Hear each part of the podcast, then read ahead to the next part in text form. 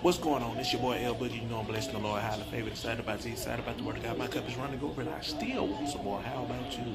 I gotta talk soft right now because I'm at the TA, about to get me something to eat. But I wanted to let you know that I got another video for you right after this.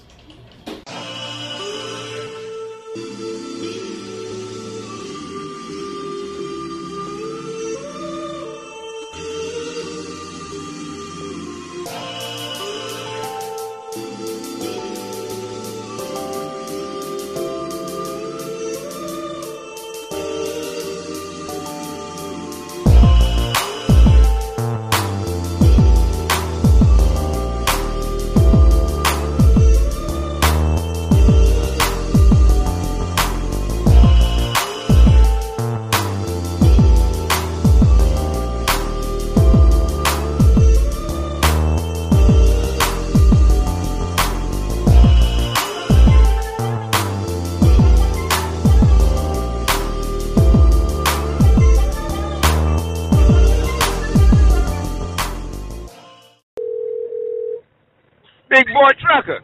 What's crying like a big homie? Watch yourself. What's happening? Nothing much, man. You ready to do this interview? What's cracking like? This your boy L Boogie. You know I'm blessing the Lord, highly favored, excited about Jesus, excited about the Word of God. My cup is running over, and I still want some more. How about you? I'm here with a fellow Landstar driver. He's a fellow BCO, business capacity owner, fellow owner-operator here with Landstar. What's going on, man? What's happening, man? Not much, man. You know, I'm just keeping it between the ditches. Keeping it between the ditches. Yes, sir. So how you been doing out there? Oh, man, I am so blessed, man. God is amazing, like you say. Highly blessed and highly favored. I heard that. Now, check this out. How long you been over here at Landstar? I came over in Landstar the first week of October of 2018. Been here since October. Mm-hmm. Okay, and so right now it's like what is it? The March 21st. March 21st, first day of spring. Yes, sir. Now I can't wait today. Yeah. Oh yeah.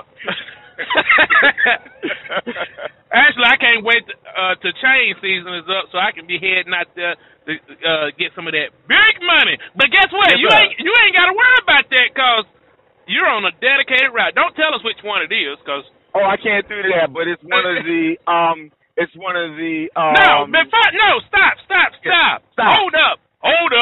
Yeah. So let's go back to the beginning before you get to that. Oh, Lord, do we have to? We got to because this is going to help somebody out.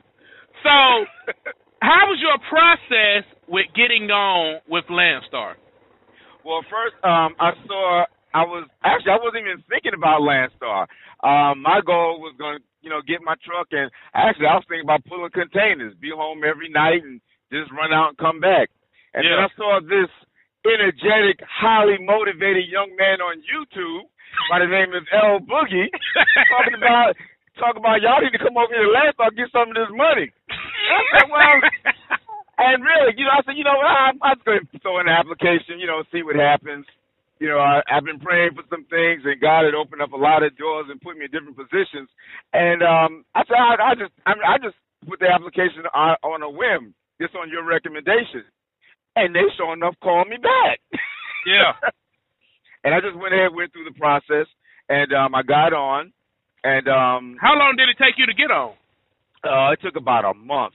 Cause see, and God timed it perfect. Cause prior to coming on with Landstar, I was working with the film crew in the movie industry. Okay. And, did you ever meet anybody famous?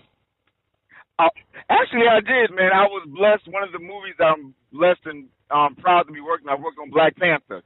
That was a great experience.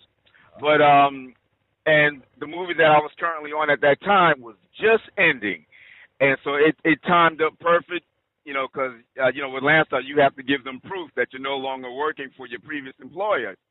Yeah. And so all that worked out good. I mean, it was perfect timing, and I came on orientation the first week of October, and but I had already put in for vacation the following week after that. So I really wasn't going to start till about a week after orientation. Yeah. But the process took about a month. Uh-huh. Now, what was orientation like? It was good, very informative. I did orientation in Jefferson, Georgia, and it was two days. And yeah, it was very informative. Okay. Now, when you got back, you got settled in, and it's time to run your first load.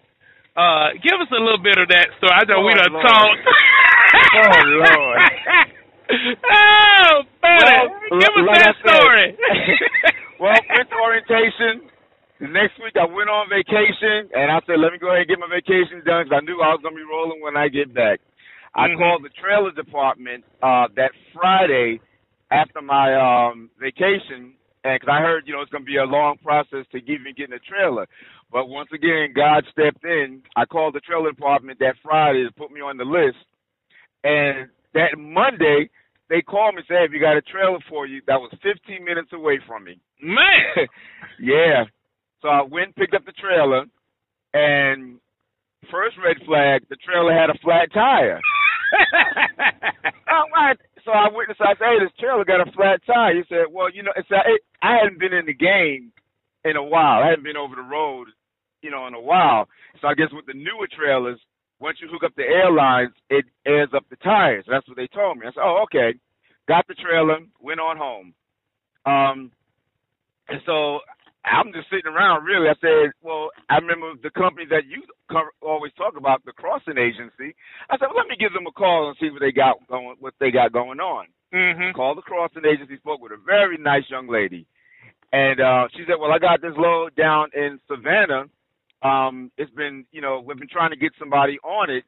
And it's kind of a rush load. So if you can get down there and get it and bring it back to Leesburg, Alabama. Mm-hmm. I said, okay, cool, no problem. I'm excited. I'm ready to get started. Yeah. So got the truck, went down there to Savannah. It was a hazmat load, 45,000. Okay, it's my first load. And when I got there, the guy was like, hey, you got any straps? I'm like, nobody told me about any straps. Well, it's a hazmat load. You got to have straps. I was like, oh, my God. So I happen to have 3 load locks. And like I said, because they was already kind of upset because the load had been sitting there and it was already running late. Yeah. So long story short, after he kind of calmed down a little bit, was a little bit nicer to me, he found some straps for him. We got the load strapped in. I used my load locks. That's all. I said, I'm ready to roll now. So as I'm pulling out the yard, I look back at that tire that was flat. That tire is completely wobbling now. Yeah. I'm like, oh, my God. So, okay. And also I scaled the load there at the facility, and it was like 79,000. So I said, oh, okay, I'm all right. So as I'm pulling off the facility, I noticed that tire was wobbling. So, oh, man. So I pull over to the side. Thank God I was able to be in the cut a little bit. And I called Landstar Trailer Department, let them know about the tire. Okay, they said they'll send somebody out there. So now by this time, it's like about 8 o'clock at night. Mm-hmm. So I said, well, you know what? I'm just going to go ahead and shut it down here, take my 10 hours here, because they said it'd be about 4 hours before somebody come out. The guy came out there in about 3 hours, aired up the tire. It was fine. It was the line was the problem. It wasn't the tire. It was the line was broken. Yeah. He aired up the tire for me. Okay, so I get up that next morning. I'm excited. Tire's fixed. I'm ready to roll out. I'm rolling, man. Got my music playing and my spiritual music. I'm praising God, enjoying it. I got to the Georgia scale. Now, rookie mistake, my fault. Something, Holy Spirit kept telling me, scale the load. Scale the load. 45,000, I should have known better. Long story short, pull in there. I get pulled in. As I'm sitting out on the scale, the lady comes out with her measuring tape and all her different measures. I said, it's a wrap. Man. So she comes over and tells me, well, you're 2,000 overweight on your on the trailer.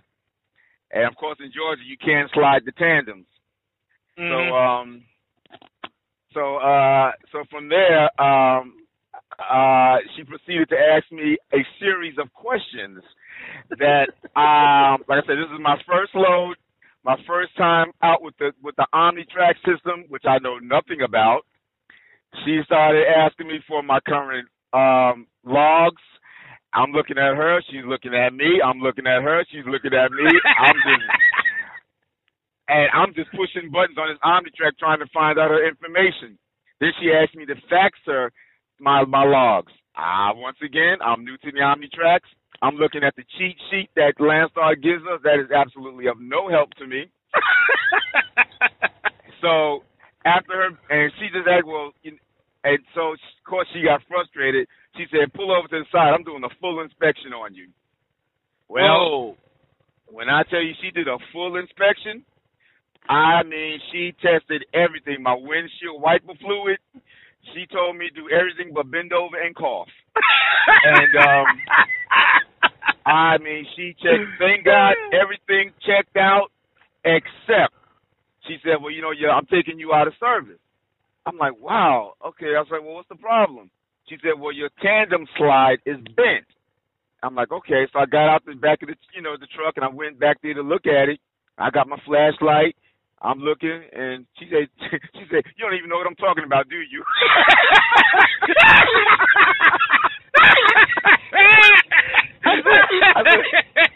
I said, "No, ma'am, I don't." And anyway, it was the slide. Well, anyway, it was bent. I thought she showed me what it was. And of course, she's asking me for all this. And new drivers, get your paperwork in order. I've always prided myself in having all my paperwork in my little binder ready to present. I had none of the paperwork that she was asking for, or I couldn't find it. Yeah. And it was very interesting. So thank God I finally got through it. They came out, fixed the tandem slide, went down to the scale house in a couple of miles down, got the load balanced like I should have done in the first place. Mm-hmm. Finally get the load to Leesburg and got that done, taken care of. Then my next load, I'm sitting there and I finally got a load going from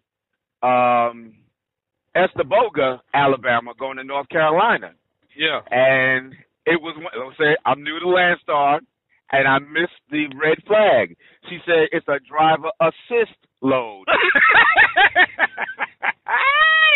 Oh, but don't worry about it. This is a great company, but what you have to do is you have to use their trailer, and you take the load to North Carolina, but you have to have their trailer back to them within a week. I'm like, okay. She says, it's a real light load. It's only 8,000 pounds. And the driver assists. All you have to do is pull the freight to the front of the trailer, and they'll take it from there. Mm-hmm. I'm like, okay, well, it can't be that bad. She's like, you just scan it and pull it to the front, and that's it. I'm like, okay, well, it's not that bad. I've done the tire load before. So anyway, I went and picked up the load, and when I tried, and it was furniture and furniture pieces. Yeah. And I tell you, this trailer, it was only 8,000 pounds, but it was full, top to bottom, front to back. I mean, when I opened up the trailer door, stuff started falling out.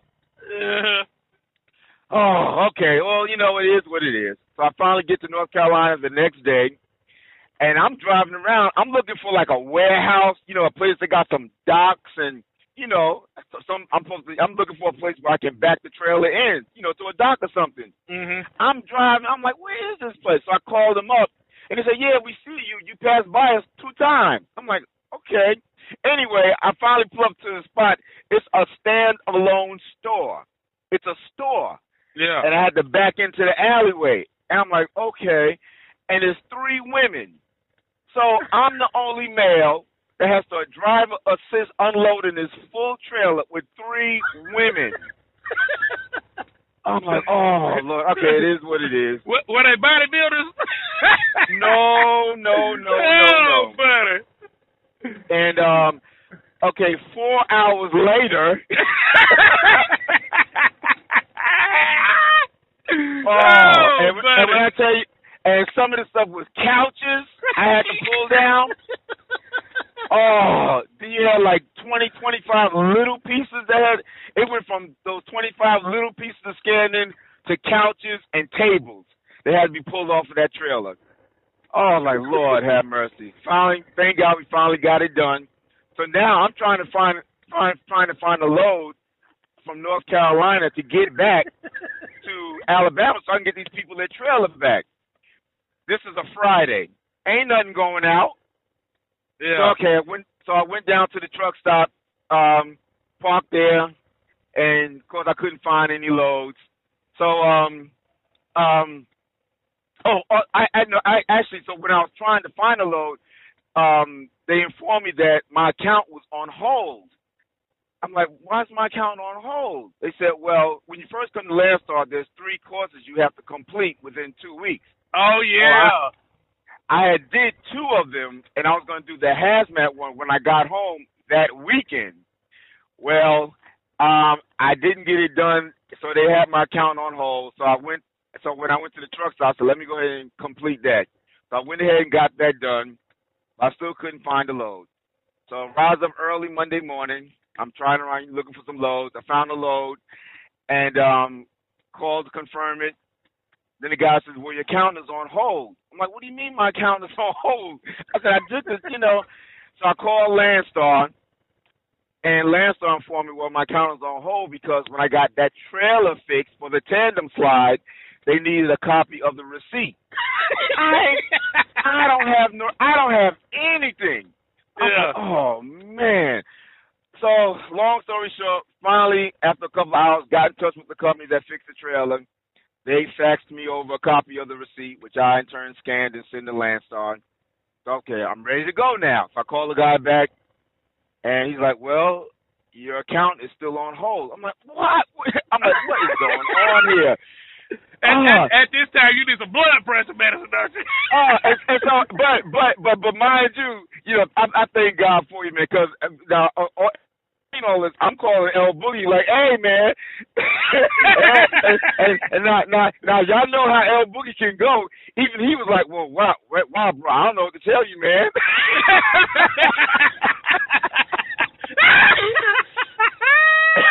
So you know, if L Boogie don't got nothing to say, you know you up the creek. So I said, okay. So I finally got in touch with somebody at Landstar, and they said, well, your account is on hold because we're missing a log from October 1st. I'm like, I wasn't even with you guys on October 1st. I was home. Oh, they're like, oh, okay. Well, just go ahead and write up a log sheet and scan it and send it to us. So I finally got that done. So after over the weekend, all I had was some protein bars and some water. Boy, you were fasting, weren't you? Oh boy, it was a unplanned fast for that weekend. Cause I plan on just going to North Carolina, get that trailer back to Alabama, and then go home for the weekend, and then roll out again that Monday. So finally got all this cleared up. Finally went over to the spot over in South Carolina, picked up a load, taken back to Birmingham, Alabama, and then I was able to get these folks their trailer back in East Bogan, and then I got my trailer from there, and I went home and just got under the covers.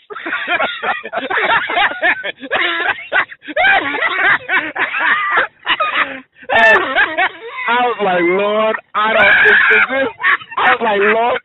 is this what it's all about? But you know what? I'm a praying man, and I know God doesn't put more on us than we can bear. That's right. And I said, during this time over the weekend, really, the Spirit of the Lord spoke to me.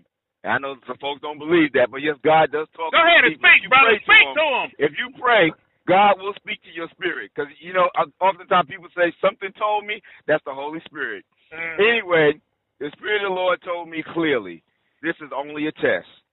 This is only a test. What I have for you is bigger. You know, what Satan meant for evil, I'm going to work it together for your good. Long story short, I went back home, like I said, got under the covers, got in the fetal position with my thumb in my mouth. And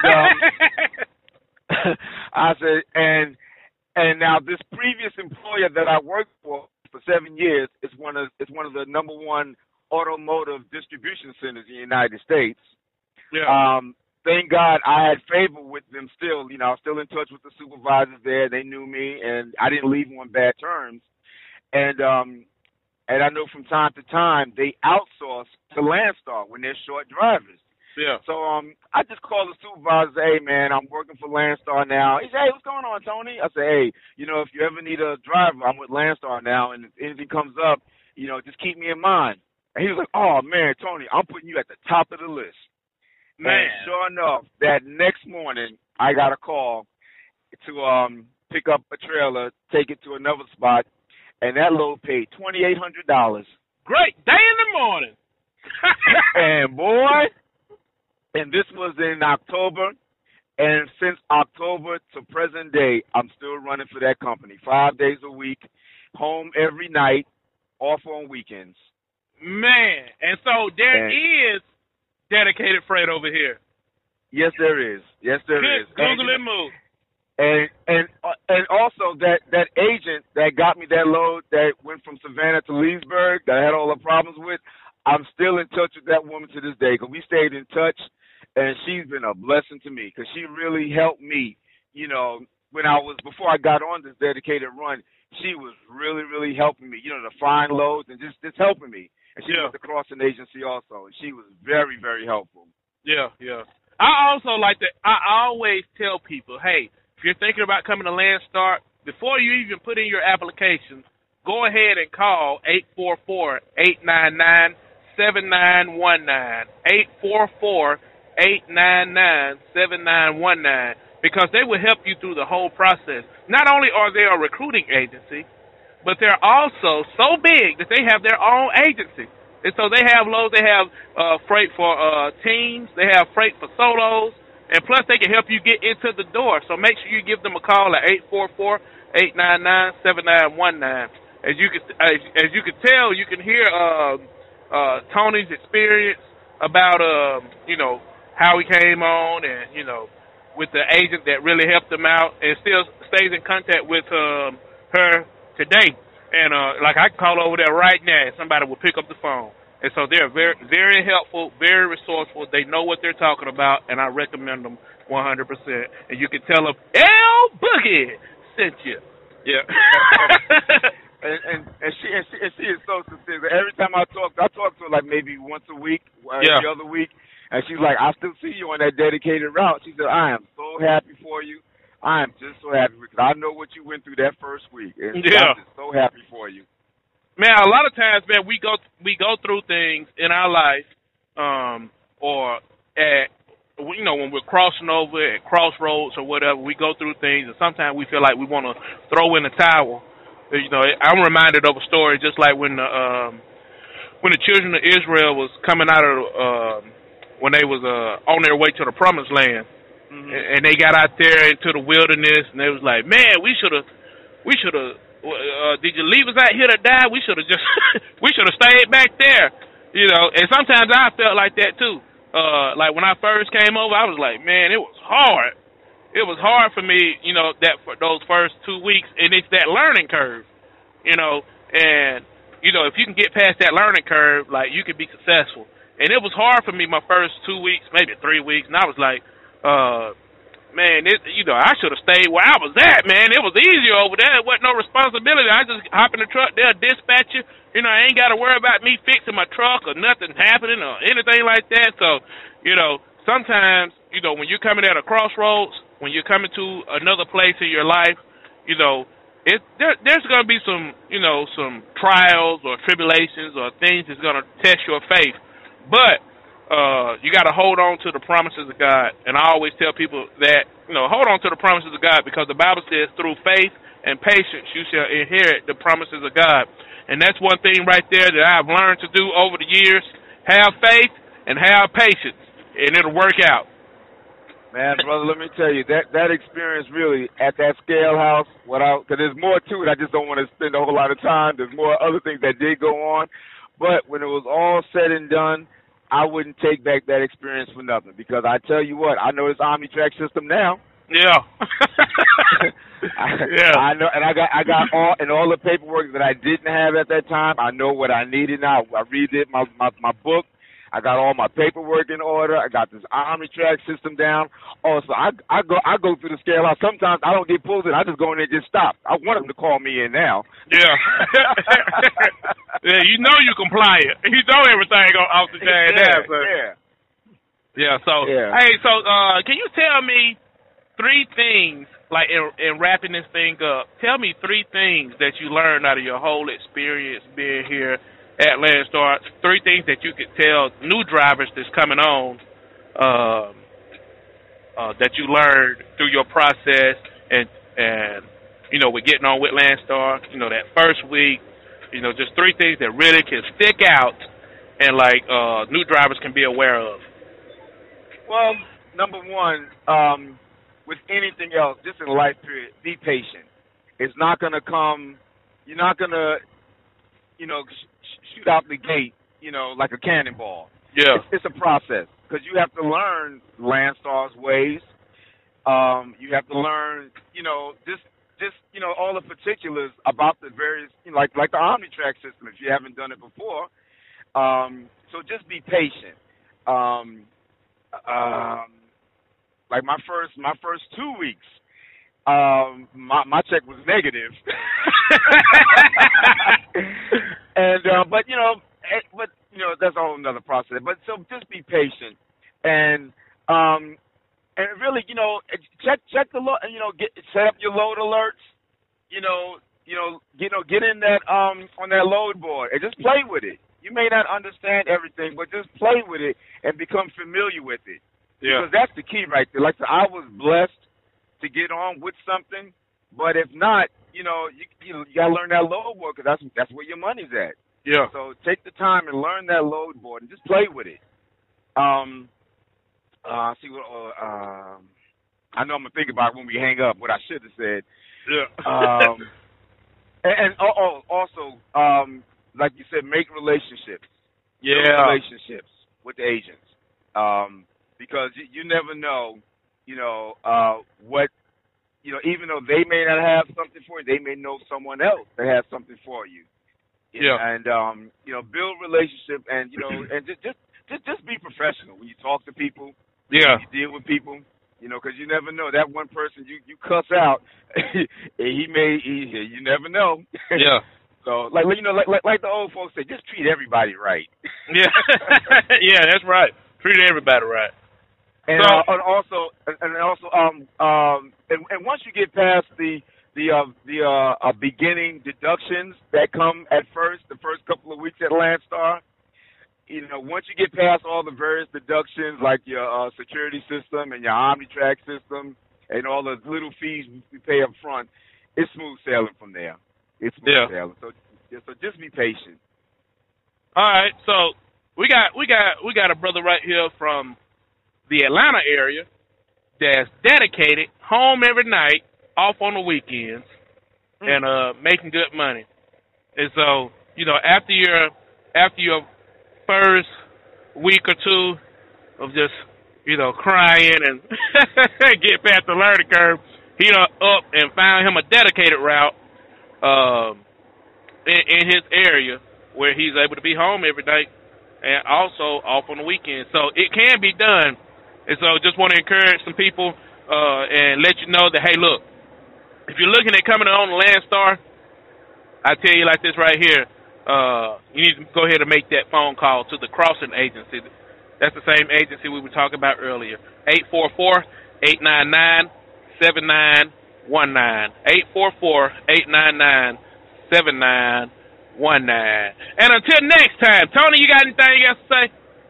One last thing. Let me. I want to brag on you a little bit. Okay. All right. I don't mind. I don't mind.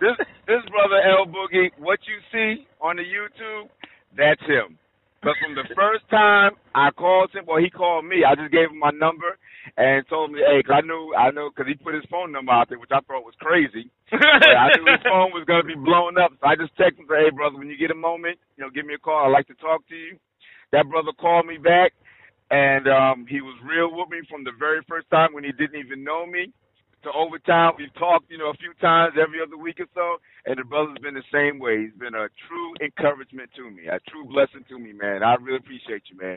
Hey, I appreciate you too, man.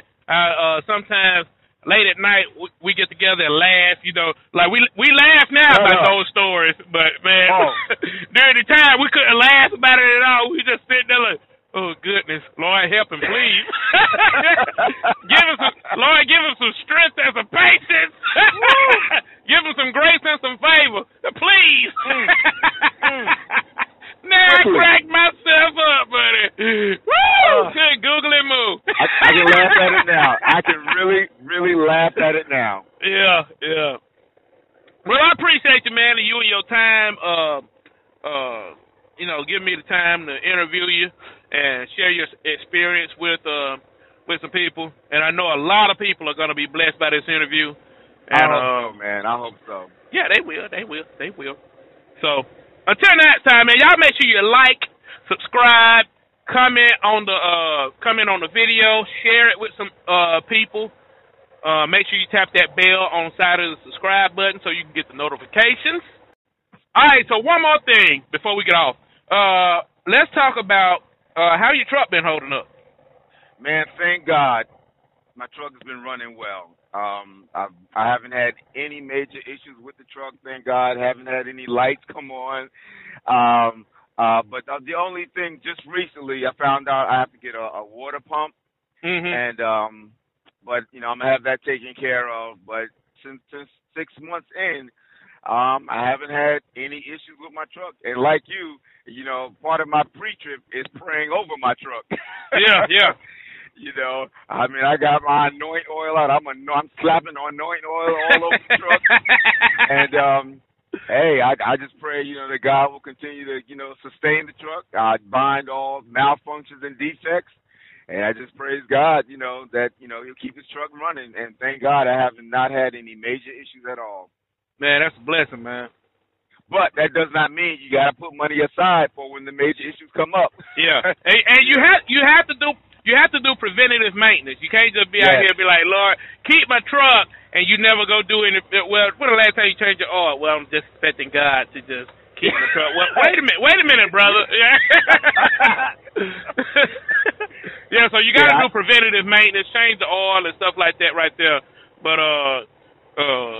you know, I'm not trying to have no engine overhaul. no, yeah, dude. And a new transmission. Right, just do the little things, you know, the little things to prevent major things. Yeah, you know? Do the little things to prevent major things, and plus keep, you know, start building up your maintenance account. Yes, yes. So that if something happens, if something needs to go, if something needs to get fixed, you can get it fixed without having to go out of business. You don't want to have to be to the point to where, hey man, I got a flat tire, and it just happened to be a nail in the tire, but you have no money to get it fixed. Now you're out of business because of a $100 patch repair job. So, yeah, man, maintenance is very important. Preventative maintenance is very important. You know, Lord always give us wisdom to be able to, you know, live life and everything. So, yeah, man. So, I mean, y'all make sure you like, subscribe, comment on the video, share it with some people. Make sure you tap that bell on the side of the subscribe button so you can get the notifications. And guess what? I'll see you at the top because the bottom is too crowded. And you know what? I like my space. Holla at your boy when you see me in the streets. L Boogie signing out in the Night Rider. Holla! Good morning, good morning, good morning. I'm alive, awake, feeling great. This is the 56th day of 365 days of motivation. Excuse me. We are gearing up for a very lively conversation with the author, the minister of the gospel. He's an entrepreneur, father, husband, all of that good stuff. He goes by the name of Larry Cothran. And this is going to be probably the second interview so far, but there's definitely been a promotion. We've been promoting these things for some time, promoting other books. I'm on book number 13. Excuse me. I'm on book 13, or read book 13, working on 14, 15, and 16 all to get simultaneously. Because what I do is when I'll read one And then once I've exhausted it, because there's so much information, I'll pick up another one that tends to be more leisure reading. And then I've got another one that I read on my phone. So like I said, this year's Revenge of the Nerds, you know, the nerds are back on the scene, and I'm glad to say that. So we're going to bring Larry in and have him come on and talk to you guys about the book, and you will get should be very exciting. Hey man, it's awesome that you're on with us. So you headed back from Ohio? Well, actually, I'm in Ohio right now. I'm going to I got to pick up in another area of another location of Ohio. Then I got to go to North Carolina. Okay, that's awesome.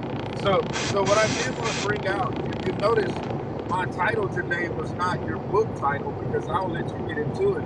But my title is Surviving Social Institutions. Tell us about the book. Oh, okay. All right. So the book, the inspiration for the book came from, you know, me just talking to different educators, administrators, and you know, when I would go to the school, I would hear the different excuses that the kids had for why they couldn't be successful in life, for why they kept getting in trouble. And I said, you know what? Let me go ahead and write the book, and share my story. And so if I can share my story with them, maybe that will encourage them to be better. Maybe that will give them some encouragement, some motivation, say, you know what, if he done been through it, I know I can go through it and come out and be successful also. And so I became successful at the age of 16 when I gave my life to Christ. And so everything else just fell into place after that. Okay, great. Hey, can you hear me at all now? Is it breaking up still? You say what? Bit. Can you hear me, or is it breaking up on your end? It's breaking up or something. Okay. All right. So let me give my side. I remember when I met Larry, he was playing drums, probably playing drums for All About Jesus, and like we talked about before, he was not that really good of a drummer at that time. And I'm not sure if he can hear me. He probably won't hear me, but I told him before, at the time he was playing, he was just a I guess what I would call an average drummer. And then somewhere overnight, it looked like his talent just skyrocketed or went to another level.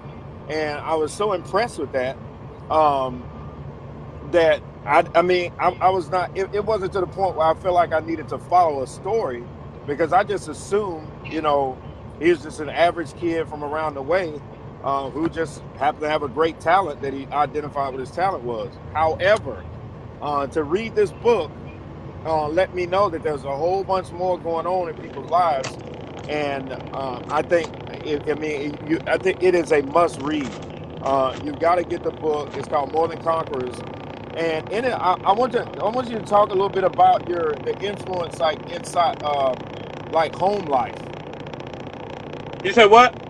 I want you to talk about home life, your home life during those years when you were making that come up. Oh, talk about my home life? Yes, like coming up. Like, what was it like when you go? What makes you identify with a student who is coming from a low income area, dysfunctional? They're struggling and using that as an excuse for not doing well. Okay. All right. Well, first of all, man, my home life wasn't the best. My home life was not the best home life. Okay. My home life it consisted of us, you know, my mom worked at Bojangles, worked at Checkers, and, you know, and sometimes it wasn't at the same time. And so, you know, my dad was on drugs, and it was hard, you know, growing up with the roaches and the rats. We living in the projects, you know. And so and then, like, with me, shoot, I used to be a bed wetter, so I didn't stop peeing in the bed till I was like 12 or 13 years old. I was in middle school still peeing in the bed. And yeah. So like my self-esteem was like down in the dumps, man. And you know, I saw my mom and my dad try to commit suicide. I've seen my mom and my dad locked up for locked up in the mental institution, you know. And, you know, see, my dad many a times tried to go to, he went to rehab and everything like that. So, you know, it wasn't the best times. And I wouldn't wish that upon nobody, because there was so much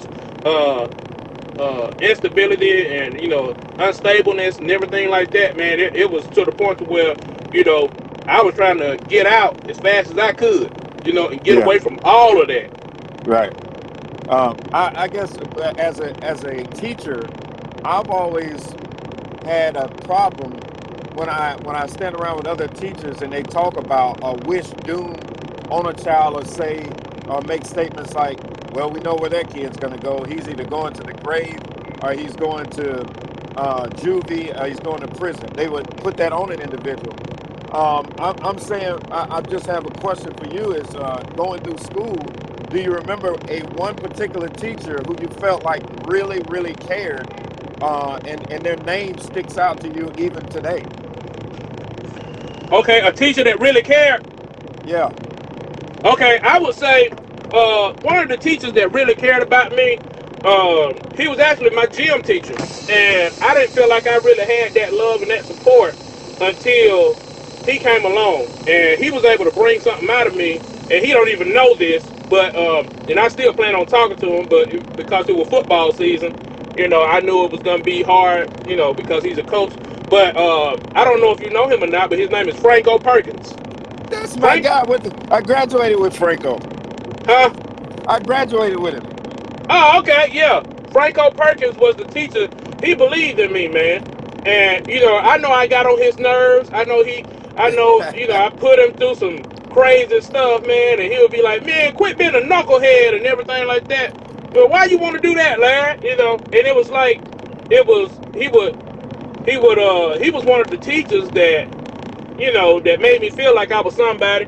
You know, he even introduced me to track and field. You know, I was so doing everything else and in the street all the time. He, when I first went out and he first started teaching at Rome, he was like, Larry, you should think about running track. And I was like, huh? Like, how do you do that? Like, what you know, all I knew, I just wanted to race. He was like, man, what you think about running track? And I was like, cool. You know, so I got out there and I started running track, and he was my track coach. He was my gym teacher. And then for football, he would come to my house sometime, pick me up, and drop us off when we had them like 3 days or whatever. And so he was very influential in my life, you know, telling me different things. And, you know, and he don't even know, but, you know, he was the first teacher ever, you know, that I think, like, really believed in me, man, because, you know, I in 7th grade, man, I got kicked out of school for bringing a weapon to school. And so, and I had to fail the 7th grade, got sent to alternative school. And so with me going through all of that, you know, I felt like Coach Perkins gave me a fresh start. You know what I'm saying? Wow. He didn't know all that stuff about me, and he looked at me like, hey, this is just a kid that needs some help. Yeah. You know, his family is one of the most outstanding families I think I've ever met in my life. Straight up. I mean, even back to his mom, dad, his sister. I think he's got 3 brothers. That is one of the most outstanding families I've ever met in my life. And and even through high school, he just I won't say quiet, but very extremely athletic, but great dude. You know, somebody that you want to keep in contact with. And when I knew he was back in the school system, I just thought that was a wonderful thing, because, like you said, like, I mean, who would have known that he would have bumped into someone that I would have known and been able to influence it or cause him to want to go forward. Now, there was a situation that I wanted to talk a lot about, which will lead us into the topic. So we definitely want to get the book out. Once we get off, I did not get a chance to put the link. If someone has the link to the book, the Amazon link, if they would post it. If not, I can do it when we get off, because the book, I think it's someone in here put that it was one of the best books I've read, hands down. I'm in that too. I'm in that number. It is one of the best books I've ever read. let alone this year. Solid. I like the end. I like the way it ends. And the fact that the story is still being told. But it's the situation with the counselor. I really want to bring that out because I think that opens up. That's our segue into about Jesus. That's the segue. The counselor's words versus what you actually lived out. Okay, say that one more time. Talk about the counselor, the situation with the counselor. Okay, the counselor. Okay, all right. So, man, when it was time for me to take my SATs and my ACTs, man, I bombed those things. I mean, they were straight horrible. I mean, I had horrible scores and stuff like that. And I took the SAT 2 times, took the ACT 1 time. When I went back to take the SAT. My score was a little bit better, but it wasn't all that much better. It was still, what it was. And so I went to, to the counselor to, find out what can I do and what should I be able to do, with the scores that I have and everything like that. And so I was like, I'm walking to the counselor. They done called my name. I got my appointment set and everything. I'm walking to the counselor's office. And as I'm walking to the counselor's office, my heart is racing. So I'm sitting in there and they said, hold on for a minute.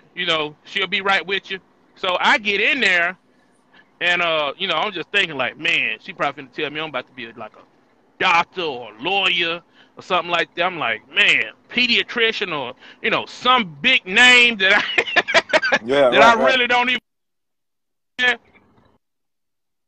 I get in there and she says, based on your scores or whatever, she was like, I'm gonna read a list of things that you can, strive to be, when you graduate. So I was like, cool. So I'm sitting there, my heart just racing, boom, boom, boom, boom, boom, boom, boom, boom. And so she starts out. She said, you could be a cook at a restaurant. And I was like, okay. And then she was like, you could be a bus driver. I was like, okay. And nothing is wrong with being a cook at a restaurant.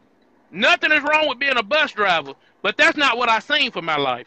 That's and I was very disappointed. So I left out of there, man, and I was like, and she kept on saying different other things. You could be a dishwasher. I was like, man, I left out of there and I was so broken. I was so hurt. It seemed like I was moving at like snail pace. And I'm just like, man, I got back to the room, and I'm usually beating on the desk and stuff like that. And, Joy for telling jokes and stuff. I ain't say nothing. Then it was time to go home. I sat on the bus just looking out the window just like, depressed, because I'm trying to figure out, like, what in the world? Like, why did I go to school? Like, right. I seen the shape that my mom and my dad was in. My dad worked at Miss Winters for a while, and, man, we were barely making it, And so it's like, man, I'm seeing all this stuff, and she's telling me this, and I'm thinking, man, if I start driving a bus, I know everybody going to be cracking on me. You know what I'm saying? And I'm like, shoot, man, this is not what I looked at as being a high school graduate or whatever. So, right. Man, I went home and, man, I was just down in the dumps. And then I had called my mentors, Pastor Madian and Pastor Eric. Mm-hmm. And more specifically, Pastor Madian, because she used to always be on me telling me, Larry, I don't want to hear it. You a man of faith. I don't want. It don't matter what you look at, what it looked like. And my cousin Manfred used to tell me all the time. He'd be like, Larry, man, you so blessed. And I'd be like, how? I was like, I try to be like before Kanye West said that to Sway, I was saying that to Manfred. How, Manfred? How? How am I blessed? I'm living in the projects. What do you mean I'm blessed? Like, I don't have any money. All my friends got cars. I ain't got no car. All my friends got this, that, and the other. I ain't got nothing. And so I'm sitting there like, man, like, what in the world? And so she used to always tell me, Larry, I don't want to hear it. She was like, are you going to listen to what that counselor tell you, or are you going to believe the report of the Lord and believe that no matter what somebody tell you, that you can be more successful at anything that you're you can be more successful, you know, at whatever you want to do. And so what I did was I chose to make a decision, and I chose to make a conscious decision to say, you know what, I'm not gonna listen to what the counselor say, you know. And it took, I'm not gonna say that I changed my mind like in 2 seconds, because it took a lot in me, because I'm sitting over here battling with the fact of, hey, this lady done told me that I could be a bus driver and a dishwasher. Right. And now I'm sitting over here like, man, I'm gonna be a bus driver and a dishwasher. And I'm battling with the fact of, okay, she knows what she's talking about because she's been here before, and you know, she got all the statistics and everything like that. So she knows what she's talking about. So why would I even go against that? Wow. And so, man, from that right there, you want me to tell the end of it? Yeah, I do. Okay, so you know, make a long story short, you know, 2 years ago, I was sitting and I was on my way. I had just got my first load with the company I'm currently leased onto, and it hit me while I was down in Laredo, Texas, and I called my friend Philip Edge, and I had told him, I said, hey man, I said, the Lord just let me remember something. I said, I remember what the counselor told me when I was in high school, and I got so depressed at what the counselor told me, and she told me that I could be a dishwasher and work at a restaurant, and she told me that I could be a bus driver. I said, man, fast forward to right now, do you know that I don't own the restaurant and that I have a trucking company right now? Uh-huh. And so fast, it's basically forward. Fast forward. Like, I had a restaurant and a trucking, and I got a trucking company right now. Yeah. Like, what in the world? Like that, like the Lord just like turned this thing around like 360 and 180 and the same direction. You know, I thank God for her, because she actually spoke in the direction where I was going to, and I didn't even know it. You know what I'm saying? Yeah. But, and you know, that's how I looked at it. You know, I had to choose to take a different, you know, perspective on the whole thing. So you're nice. You're nice. Her words were trash. You know, as a teacher, those words are trash. But let me get back to the name. You did some heavy name dropping. You dropped Eric Mosley, Pastor Eric Mosley, Pastor Madian Mosley. You dropped some heavy names, brother. You had a solid team. You know what I mean? You had a solid team with you. Speaking into your life and believing God on that level. Philip Edge, you got, I mean, Philip and Karen Edge, like that whole, you just dropped some heavy names. Like you're surrounded by faith walkers, and one thing that people cannot do is you can never measure an individual's will when it's connected or it's in sync with the will of God, ever. Okay, so I was in, can you hear me? All right, so let me jump on this. So as an educator, I think that those words that were given to you were trash. They were just as trash as a false prophet speaking over someone. Like to take a book, you know what I'm saying? I could have took a freaking book and said, based on a score, this is what you're going to do. Like for me, I'm glad I took the SAT once. My score was trash. But with my ignorance, it was not enough to keep me from applying to school still. I just was ignorant. And I was just going off of what I saw everybody else doing. But her word, those words to you were not only were they trash, but they were an indication of how you cannot measure the human will when it sinks and gets in line with the will of God. When those two meet and his will dominates your will, then you own a trucking company. then you own a restaurant. You know what I'm saying? That's why the book, like, people really got to get the book, because that for them to not know and you to still be smiling and joking, Larry, when people don't know that, oh my goodness, man, I just think, and again too, so today I titled this, Surviving Social Institutions, because you survived family, the dysfunction of family, you survived it. You survived religion, because think about the amount of times you were told name it, claim it. You know, it was a lot that you have heard, seen coming up religious wise, but at some point you walked it out on your own. Religion tells us how bad we are and how wrong we are. But when you step over into relationship, then Jesus provides the solution. You know, he says, Paul says, you know, who shall deliver me from the body of this death? And then at the end he said, I thank God that is through the finished work of Jesus Christ, that you overcame all of this, of the dysfunction. You survived economics. You survived the economic institution, because you took it upon yourself to step out on faith and begin a company, multiple companies, and multiple companies to come. God's feeding you the information. You overcame education, where that's supposed to be that, like, people put all of their confidence in school. Parents never go to the school to see about a child. They just take the kid's word. Mom, I'm doing okay. I don't have homework. The school and the parent are supposed to be a team. We're supposed to tag team. I'm supposed to be able to message someone and say, hey, your kid's acting a fool up here. Get up here and whoop his end. I'm supposed to be able to reach out, and they trust that we're together like that. You survived the government, Larry. You survived the government. You know what it is. What it's supposed to do is supposed to protect your freedom to earn a living, and it is doing just that for you, because, again, you know, you survived the school, now you got a business, and you're building an inheritance for your children. So I'm applauding you today, brother. I'm applauding you, man. Yeah, I'm applauding you. So the link to the book, no one's tagged it yet, but when we get through, I'm going to put it in there.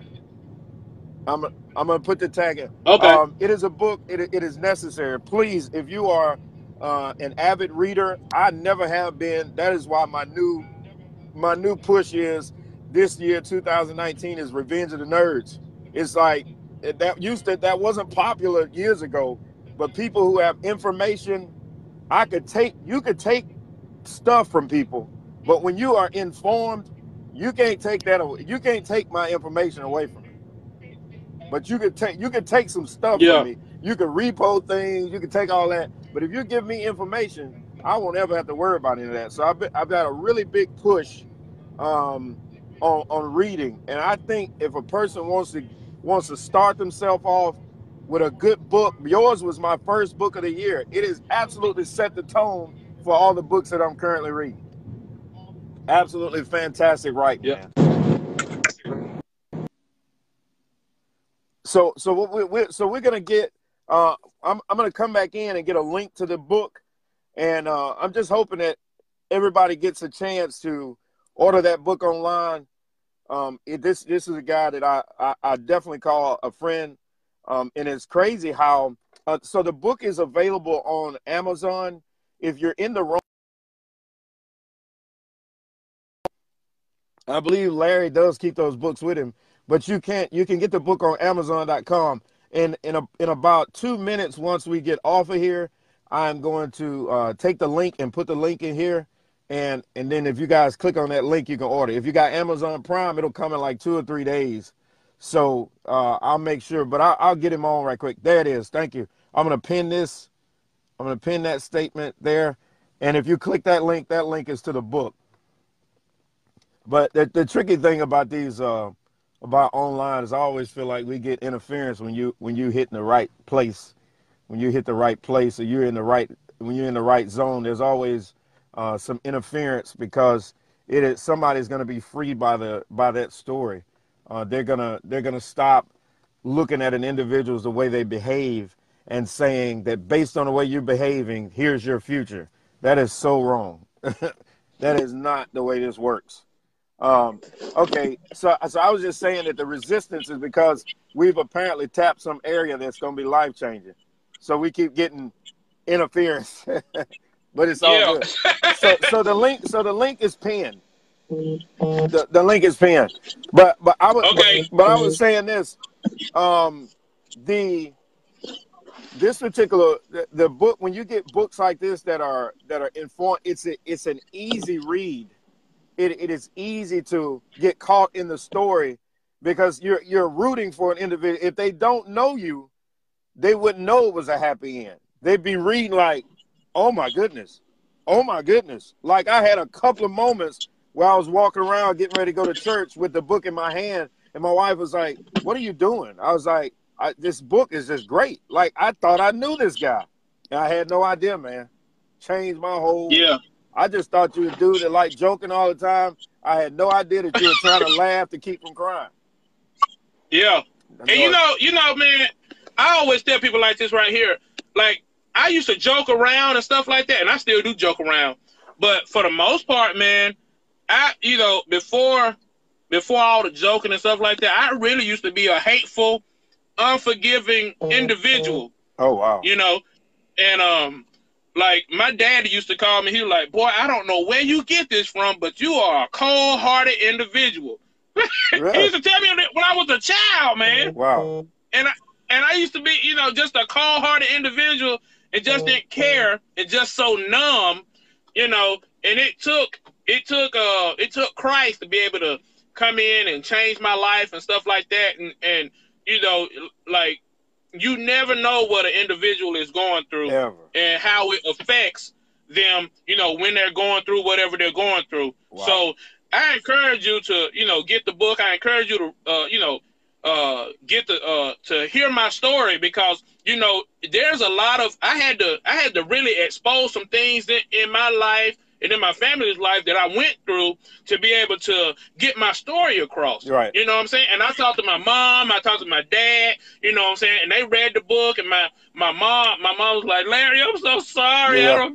I said, "Mama, that's over and done with. That's in the past." Right. And you know, we're walking in more love. I tell people like this right here, man, I used to hate my mom. Yeah. Like, who do you know that hate their mom? Like, I couldn't stand being around her. I hated her. Wow. And Pastor Madian used to always say, she was like, "Larry, that is not normal." And, you know, sometimes when you're in something, you don't know what normality is. That's right. You know what I'm saying? That's... When you've been going through something for so long, and you just been accustomed to that, and accustomed to the area that you're living in, and accustomed to the culture that you're in, you think that whatever you're in is normality, but it's not normal. That's, you know. Right. Yeah. And I hated my parents, you know, and I hated my mom more than I hated my dad, and my dad was doing more stuff to me than my mom was. Yeah, yeah. But I just didn't understand, you know. And so, you know, I exposed some things in my family's life, and you know, with their permission. And right now, you know, just walking in forgiveness, like total forgiveness, man. Like, I hold no grudges against them. Mm-hmm. You know, I think they made me the man that I am today because, you know, without my mom's work ethic and willpower and determination, I wouldn't be the man I am today. Without my dad's work ethic and willpower and determination, I wouldn't be the man that I am today. And man, I'm walking in so much love, so much forgiveness, and I think that I talk to them more now than I did when I was in college. You know, wow. Because in that time, you know, I was still trying to get over certain things. You know, but I thank God that I don't have a problem dealing with, you know, unforgiveness and holding grudges and stuff like that, you know. But, man, the story is amazing. You're going to find out different things about me that you never thought you knew. I mean, that you never thought I would have, you know, went through. But, you know, I'm an overcomer. I'm more than a conqueror. Yeah. And you can learn to become more than a conqueror, too, and become an overcomer, too. Or if you know somebody who wants to become a more than a conqueror, or you can see, like my goal is, man, to get these books into the kids' hands, into the teenagers' hands, to give them hope. Yeah, right. You know, to give them, to let them know, hey, look, you don't have to gangbang, and you don't have to, you know, sell drugs and do what you're doing right now to be able to, you know, to be able to be successful in life. Right. You know, you can do more and be more You can be more right now. You see what I'm saying? You don't have to wait till you get to college to be successful. Right. You can be successful right now. That's right. That's right. We're definitely. It's quiet in this Methodist church right now. Yeah, man. It's quiet. Hey, that is definitely right, man. I know we are actually taught in school how to be good employees, but we're not necessarily taught to be employers. We are taught to fear. Yeah. We're taught to fear the responsibility of being a business owner. So they tell you. You be careful. Now, you know you got to take all the responsibility. If it folds, it's on you. So what? Yeah. What if I dictated my own hours? You know what I'm saying? Yeah. What if I dictated my own schedule and all those things? So, yeah. So the story is awesome. I have to make mention of this, Larry, for all of my people on here that went to A&M. Larry, y'all know this is God because Larry went to Alabama State University. He went to Alabama State. He didn't know, y'all. He didn't. And when you told me that, I had no idea that you went to Montgomery, man. Larry, I'm telling you, I did not know the story. That is why I couldn't put it down. And when you get ready to do the book signings, man, it just a suggestion because it's such a good doggone story. Is that when you get ready to do your book signings, that you also follow up with some kind of books and coffee. Like where you serve the people coffee and y'all sit around and talk about it like it is a scholarly type of document, you know. Like that's a good idea, man. Like put it together because it's gonna like these dysfunctions that you dealt with, people I hear this, they mingle, they say, no, we don't think the issue is a color issue, it's a socioeconomic. That is the new catchphrase to try to ignore the cultural differences. From say the PJs when you grew up in the projects, that's a different type of poverty and situation than somewhere else. You know what I'm saying? And and I hear people say it sounds good to say that because it sounds like we've said something that's just all educational. Man, that's bullcrap. It is more than just socioeconomic. There is a different struggle for African American that is struggling with poverty situations. I'm sorry. Yeah. Now, even if a child is dealing with, like, say their parents are using drugs and they're giving and all the things that go around along with that in a white community, it is still a greater challenge to dig up out of the all of the stereotypes that surround people who come from certain areas. I mean, it happens now. We look at zip codes and we know where a child is from. And it automatically, you in your mind start to have to wrestle with how that child could be based on their zip code, where they live. So, when you get ready to do it, do a sit down where people can hear you talk about this. More than just sign the book and, and hug and take pictures.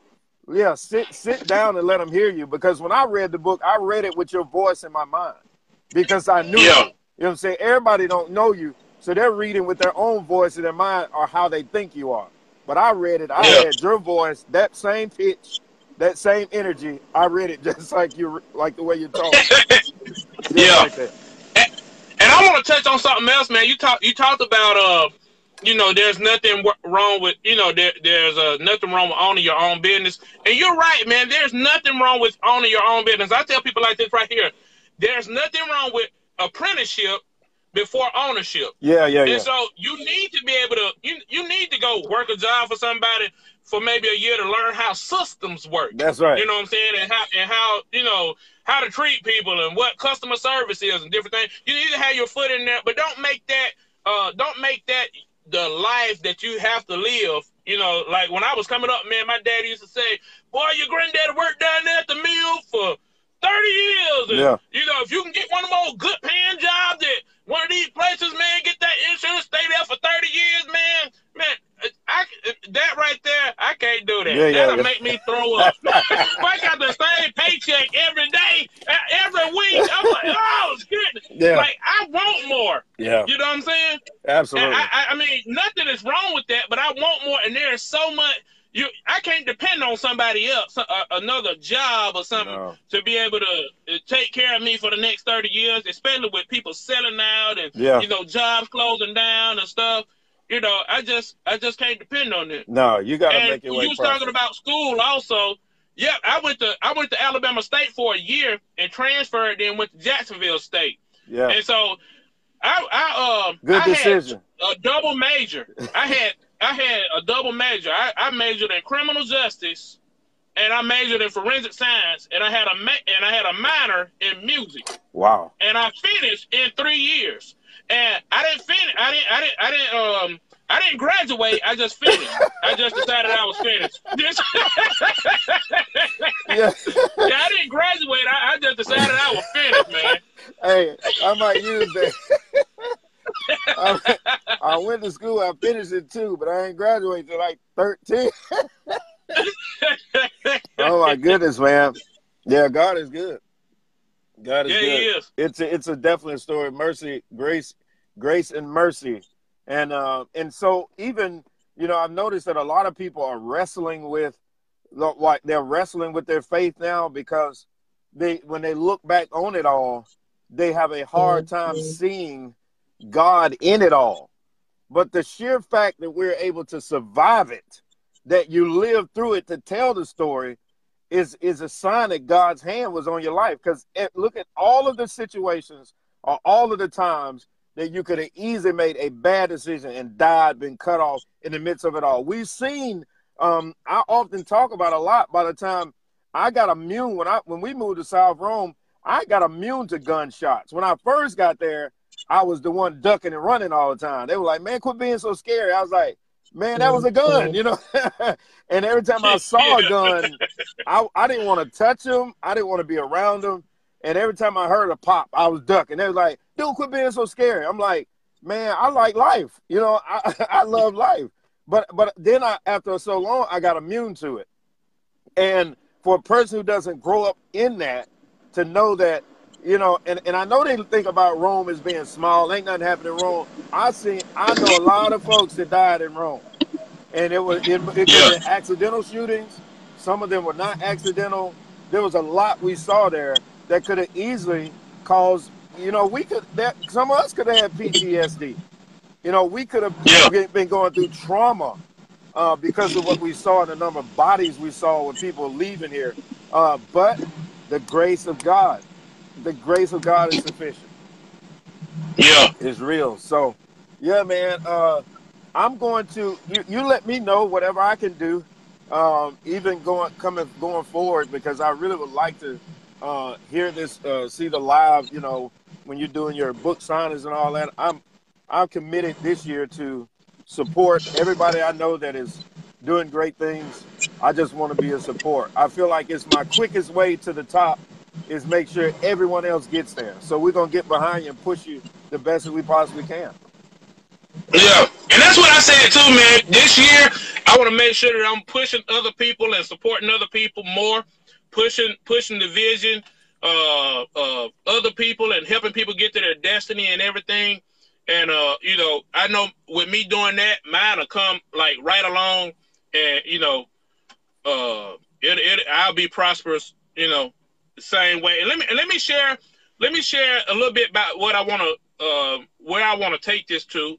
You know, I just don't want this to be a book. Yeah, yeah. You know, I don't want this to be something where, hey, look, you know, Larry wrote a book. Hey, you know, Larry wrote a book. Hey, Larry wrote a book. Hey, you know, Larry wrote a book. Hey, Larry wrote a book. You know, I don't want it to be where, hey, people just talk about Larry wrote a book.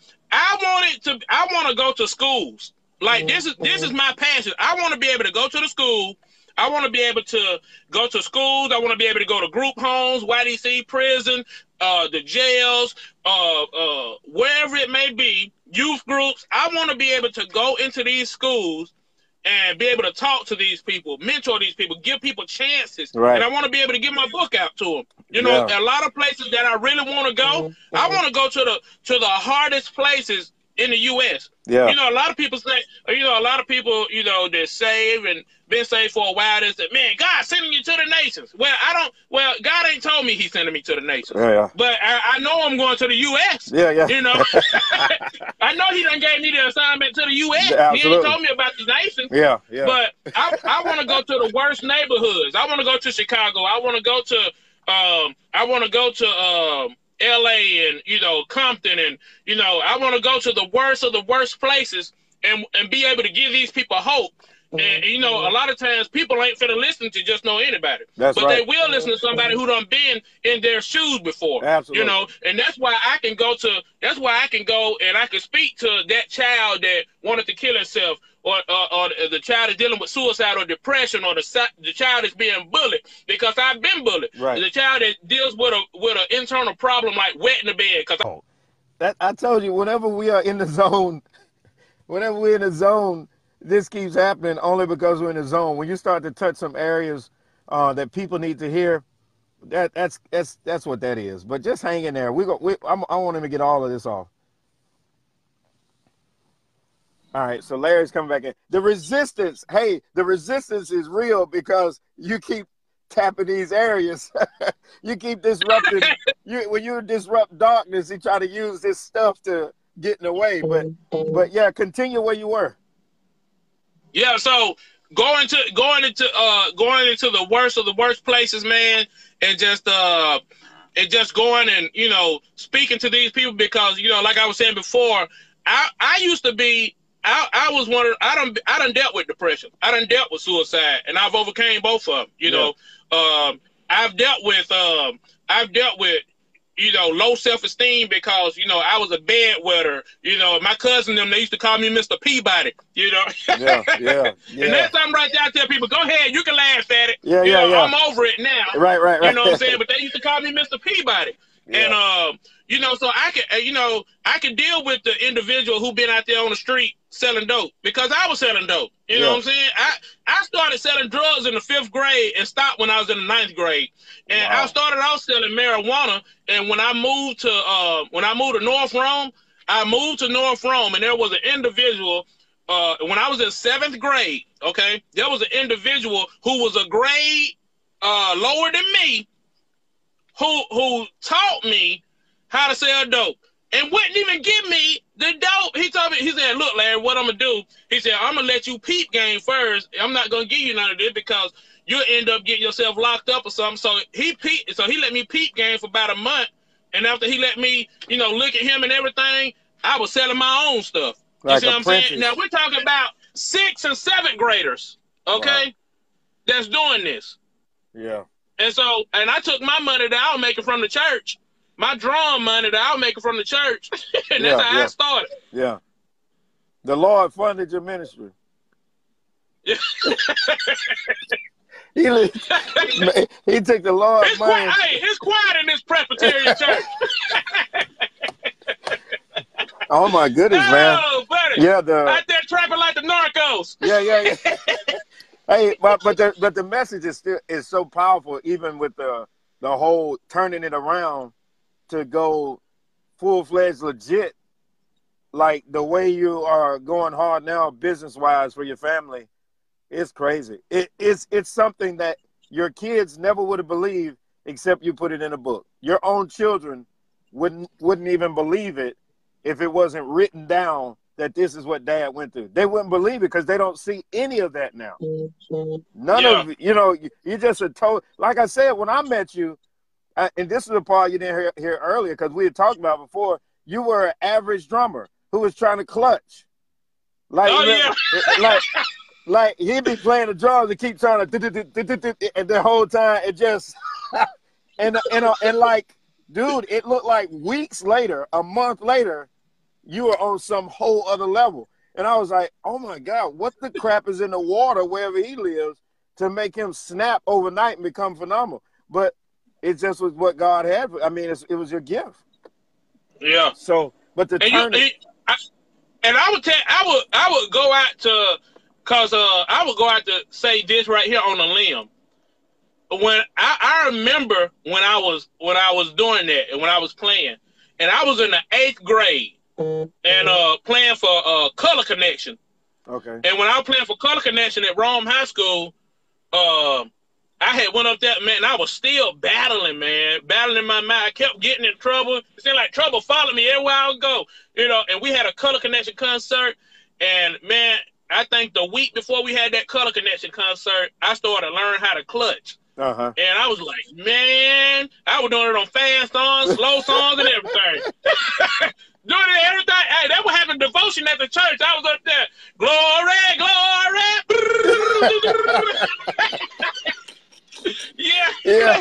Yeah, so let them know what time it is.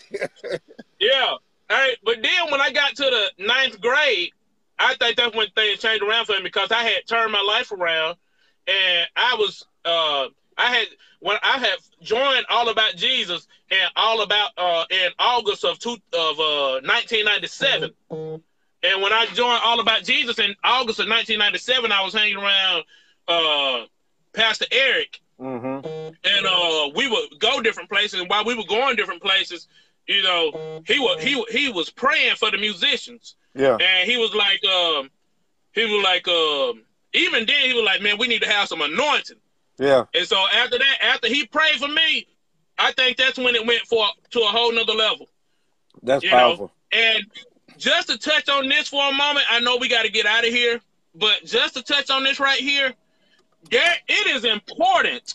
I mean, it is absolute key to your success in ministry. It is key to your success in business, in relationships, in whatever ship you got, friendship, whatever. It is key that you have a mentor. Yeah, okay? Absolutely. The world understands this better than the church does. Yeah. For some reason, you know what I'm saying? We think we can do stuff by ourselves, but you need a mentor. That's right. And Pastor Eric, Pastor Madian was those mentors for me coming up. You know, they was my mentors. They stayed on me. They told me to do things. You know, it wasn't always a perfect situation. And, you know, it wasn't always hunky-dory and laughs and smiles, because, boy, they would get off in me and tell me stuff. And I be wanting to say, you know what, I quit. Yeah. I don't want to be here no more. You know. You know. Yeah. And then they come up to you, well, what did God say? What?